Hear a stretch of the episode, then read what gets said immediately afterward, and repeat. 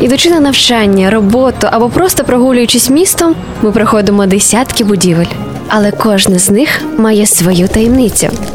У радіопроєкті Жива історія ви почуєте про 16 культурно-історичних об'єктів Запоріжжя. Ми зібрали невідомі факти, захоплюючи історії про сучасне архітектурне місто. Відчуйте, як оживає історія. Добрий день, шановні радіослухачі. Сьогодні в нас в студії краєзнавець, екскурсовод Роман Акбаш. Добрий день. Да, добрий день. І ми поговоримо про одну з найцінніших пам'яток для менонітського населення, в особливості для меноніток. Це Хортицьке жіноче училище. А зараз я пропоную послухати коротку історичну довідку про цей об'єкт. Будинок школи для дівчаток. Школа номер 81 одна з найстаріших у Запоріжжі. Ще пак, адже й знаходиться вона в районі міста з дуже цікавою історією на верхній Хортиці. А колись тут розташовувалося відразу два населених пункти Хортиця та Розенталь. Заснували їх ще в кінці 19 століття переселенці з Прусії. Вони були представниками Менонітської церкви, переважно фламандського походження. На початку минулого століття тут здобували середню освіту юні мешканки Хортицького меноніцького округу його околиць. Варто відзначити, що освіті хортицькі меноніти приділяли особливу увагу. Без неї, як вони вважали, неможливо було зрозуміти і прийняти віру. Згідно з переписом населення 1897 року, серед менонітів Таврійської губернії письменних було понад 70%. Це майже втричі більше ніж в середньому серед всіх жителів губернії. Влада заборонила спільне навчання дівчат і хлопців у середніх навчальних закладах, але прагнення батьків дати донькам ґрунтовнішу освіту вже було не спинити. Головним ініціатором створення в Хортицькій колонії середнього навчального закладу для дівчат виступив місцевий педагог і проповідник Давид Еп. Своїх перших учениць жіноче училище або Метхеншуле, школа для дівчаток, як назвали його меноніти, прийняло в 1895 році. Нова будівля школи стала справжньою архітектурною перлиною. Вона зовсім не схожа на традиційно скромні та одноманітні будинки менонітів. Ця споруда витончена, багата на деталі та барвиста, ніби увібрала в себе відразу кілька архітектурних стилів: модерн в різних його напрямках, бароко, пізнє бароко, здається, навіть німецьку готику з голландським неоренесансом. На першому поверсі школи розташували просторий вестибюль, чотири класні кімнати, фізичну лабораторію, вчительську та квартири для викладачів. На другому просторий актовий зал. Кожен навчальний день починався тут обов'язковою ранковою молитвою. Також тут проводилися збори, концерти та літературні вечори. Поверхи досі з'єднують ажурні чавунні сходи та гарні ковані поручні. На кожній сходинці тут ім'я заводу виготовлювача Леп і Вальман. До пари архітектурні будівлі була і репутація самого навчального закладу. Якщо при відкритті тут навчалися 17 дівчат, то в 1913 році кількість учениць досягла 116. Навчатися сюди приїздили дівчата з багатьох куточків півдня імперії, причому не тільки менонітки, а й лютеранки, католички і навіть православні. У 1920 році Хортицьке жіноче училище переформатували. Тоді воно стало змішаною трудовою школою номер 1 У 1960 році, після входження верхньої Хортиці до складу Запоріжжя, було прийнято рішення присвоїти школі номер 81.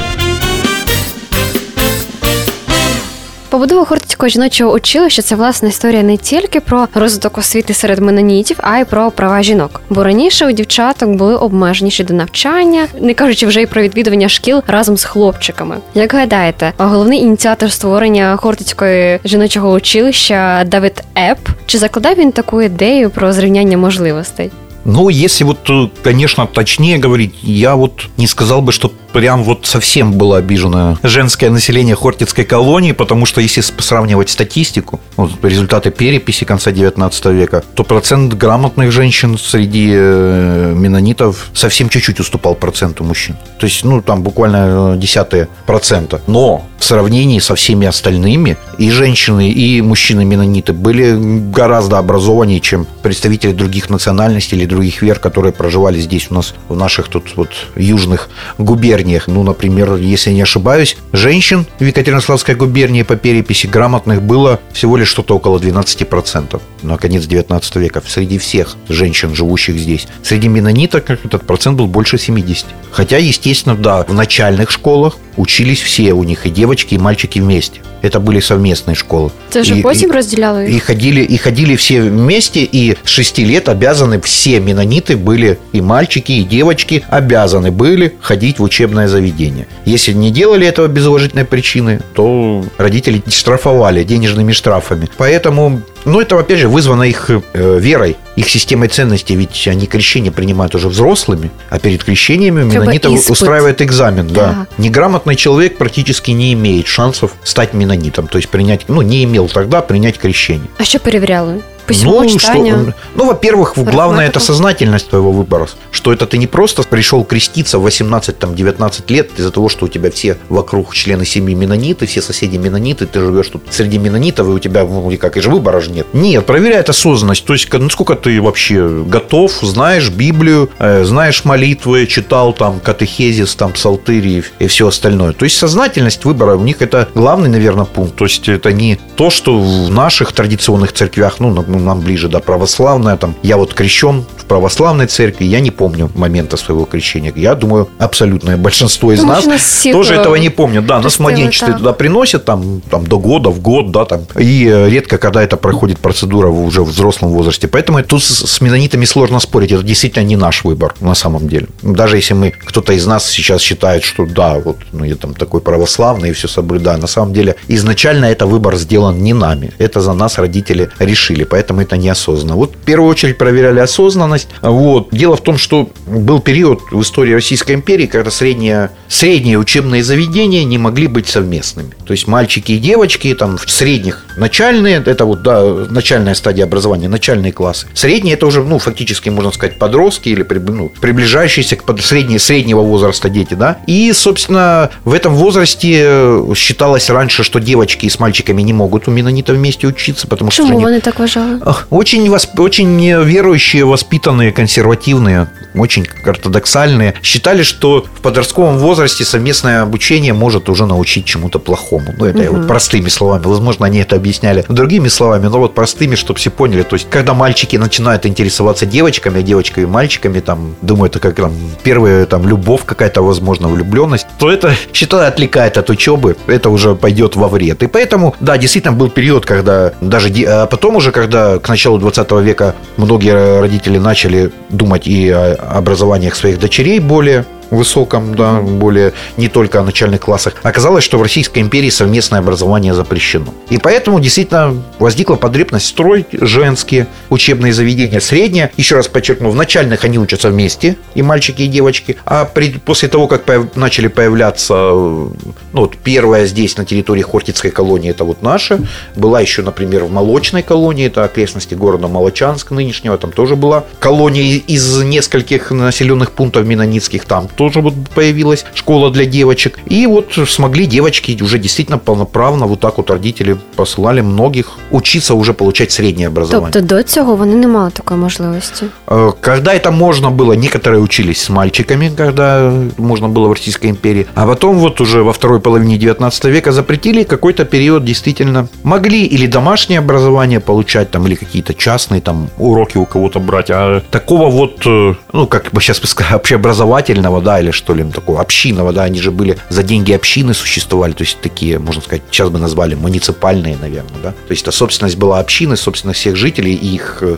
финансирование. Так что просто, ну, на самом деле в 19 веке они еще действительно очень такие консервативные. Ситуация меняется уже там к концу 19 века, в начале 20 века очень серьезно меняется. А вот те там первые колонисты или несколько первых поколений колонистов, они очень консервативные, строгие, аскетичные, в том числе вот в вопросах такого воспитания. Но опять же, я думаю, что не совсем правильно говорить, что вот прям же девочки были менонитки обижены там или девушки. На самом же деле они вместе с мальчиками ходили в начальные классы обязательно. Дальше, да, ну просто еще такая система, это же не только у менонитов. У других еще хуже с этим было, да, считали, что, ну, Некоторые считали, что вообще не стоит девочке учиться, а некоторые угу. считали, вот да. она научилась писать, писать, читать, все, с нее хватит, вот пусть там по дому работает. Чего ж навчали дівчаток мононіток у академии? Да, в принципе, те же, там набор предметов э, почти во многом такой же, как и сейчас, возможно, разве что, ну, в гимназиях или вот э, училищах, да, это среднее образование, там больше, наверное, делали акцент на какие-то гуманитарные дисциплины, там языки, опять же, конечно же, там был немецкий язык, вот,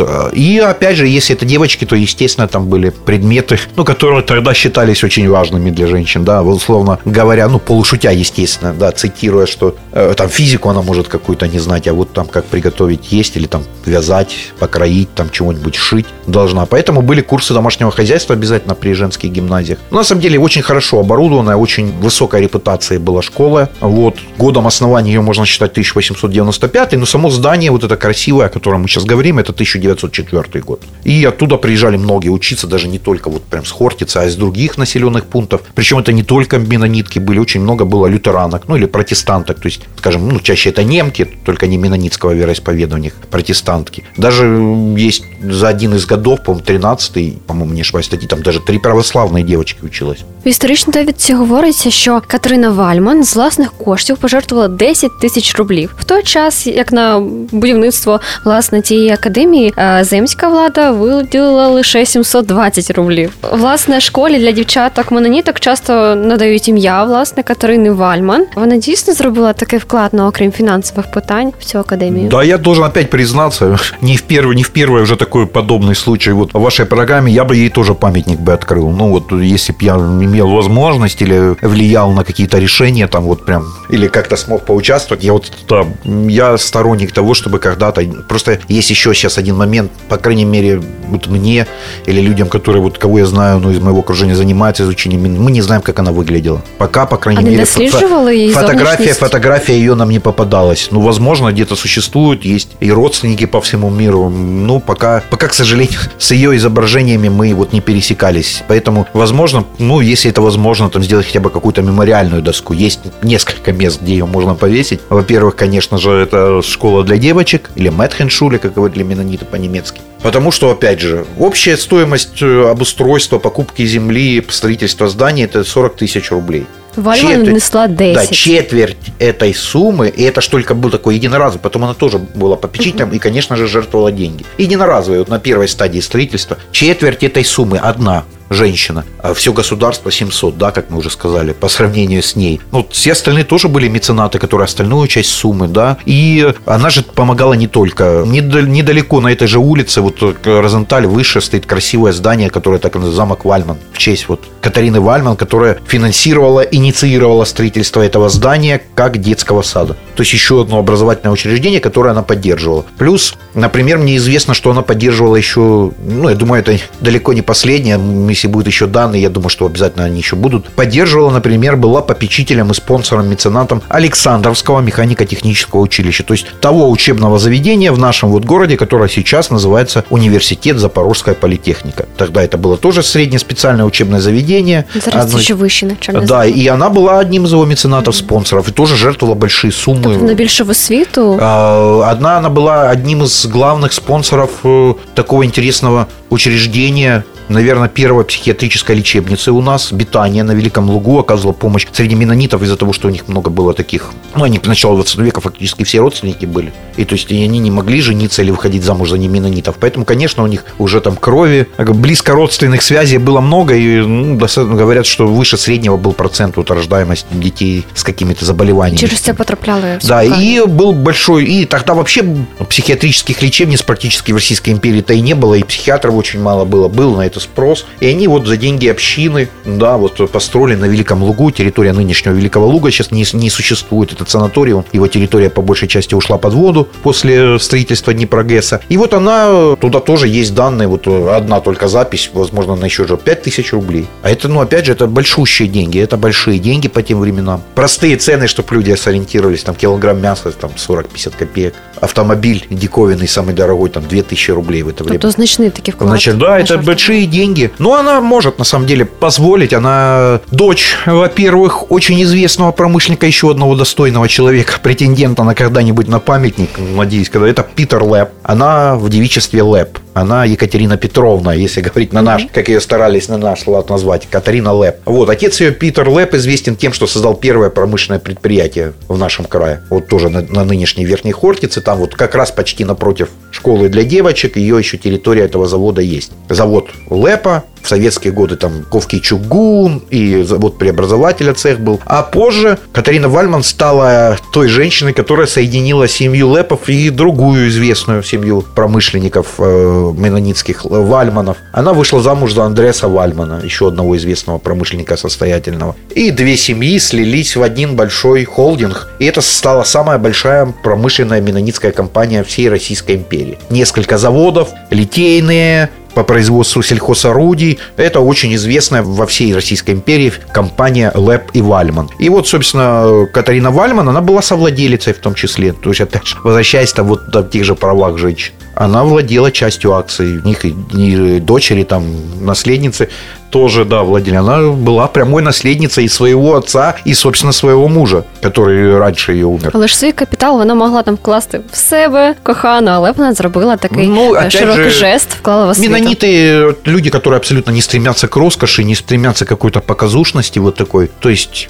если честно, вот даже лично, конечно же, не будучи знаком с Екатериной Петровной Вальман, но я думаю, она бы просто не хотела, например, себе строить вот такие, как сейчас бывает, строят там виллы, чтобы показать сколько у тебя денег, или там где-то еще сорить деньгами. Это абсолютно не в их, э, не в их мировоззрении, не в их системе ценностей. Они скромные, не строящие практически каких-то таких шикарных зданий. Но вот э, красивые, шикарные они строили под общественные здания. То есть то, что надо общине, там, то, что будет визитной карточкой, то, что будет служить обществу, то есть школы, больницы, замок Вальман, который должен был стать детским садом. Вот они отличаются от другой такой архитектуры жилой, типовых фактически проектов менонитских домов они чаще всего друг на дружке похожи, эти все дома, ничем не выделяются. Ну, выделяются только аккуратностью, ухоженностью. Э, они очень трудолюбивые, поэтому э, деньги по их системе ценностей, если говорить простыми словами, не должны там накапливаться куда-то в мешки, там, в банках их хранить, просто чтобы они лежали мертвым грузом. Они должны работать. Или во благо, ну, в любом случае во благо, или на развитие твоего предприятия, или на развитие всей общины, то есть с помощью тех же пожертвований. Они очень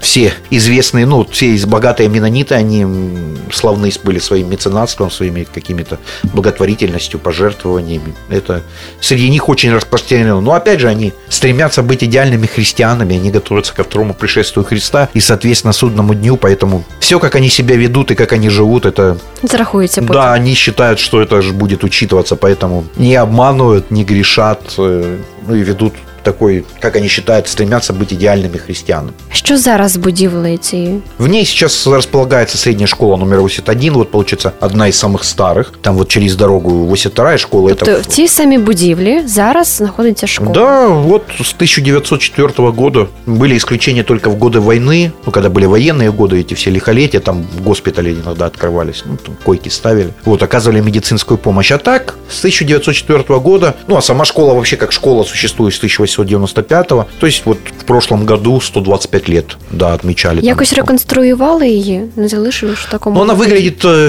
в сравнении с какими-то другими зданиями, даже тем же замком Вальмана, например, гораздо лучше она выглядит состояние, но опять же есть проблемы. Есть проблемы, есть там трещины, и одна из причин, судя по всему, что администрация школы никого там близко к зданию не подпускает, то есть его можно там из-за забора чаще посмотреть, ну, если где там сторож, да, сторож не заметит, что ты зашел внутрь, и там они регулярно вешают оградительную ленту перед главным фасадом, потому что, судя по всему, то, что я вижу, наверное, какие-то части сверху. Це ж небезпечно тепер а, дітям да, вчитися. Да, там, ну, туда вот и не пускают как раз никого к главному. Там просто венчают здания такие можно сказать, надстройки, атики, вот они же, слой кирпича там меньше, чем, например, в стенах, и они вот уже там 117 лет, обдуваемыми ветрами, прочими стихиями, естественно, они уже немножко пошатываются. А может даже не немножко. Ну, там их сзади я уже видел, опоры фиксируют металлические. Ну, главное, чтобы оно вперед не упало. Поэтому, да, и пользуясь, опять же, случаем тем людям, которые могут что-то там изменить, я в первую очередь имею в виду там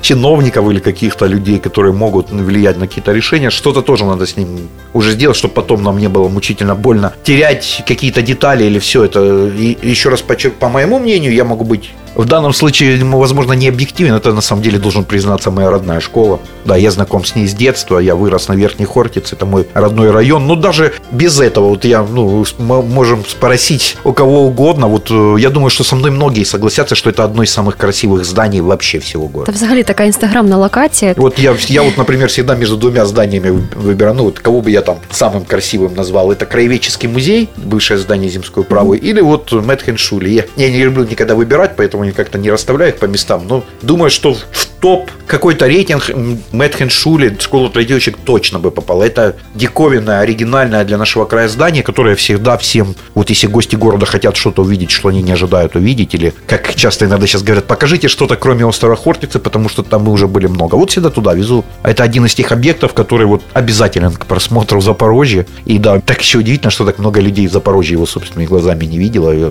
там всегда на экскурсиях много людей собирается, которые впервые его видят, и мне нравится за ними наблюдать за их глазами, когда они его впервые видят, это потрясающе. Да, потрясающее здание. Надеюсь, что с ним будет все-таки хорошо все приведут в порядок, и оно еще столько же много лет. Там же рядышком, например, еще еще старее школа есть тоже. Вот там такое место, где самая красивая и самая старая, 82-я школа. То и вообще в следующем году уже исполнится 180 лет. Чем вот такие там, да. Верхняя Хортица один из лучших. Оригинальных в плане архитектуры уголков города. Я считаю, что там одни из самых лучших, да, вот. Зданий компактненько. Вот на той же улице Розенталь буквально чуть-чуть по ней пройти можно увидеть сразу несколько интересных объектов, в том числе, например, памятник Менонитам. Это кроме архитектуры, это, я считаю, тоже один из самых оригинальных памятников нашего города, там же рядышком со школой в парке находится. То есть всячески рекомендую, кто не бывал на Верхней Хортице, посещайте, приходите. Точно будет интересно, точно вас удивит. Дякую вам. Да, пожалуйста.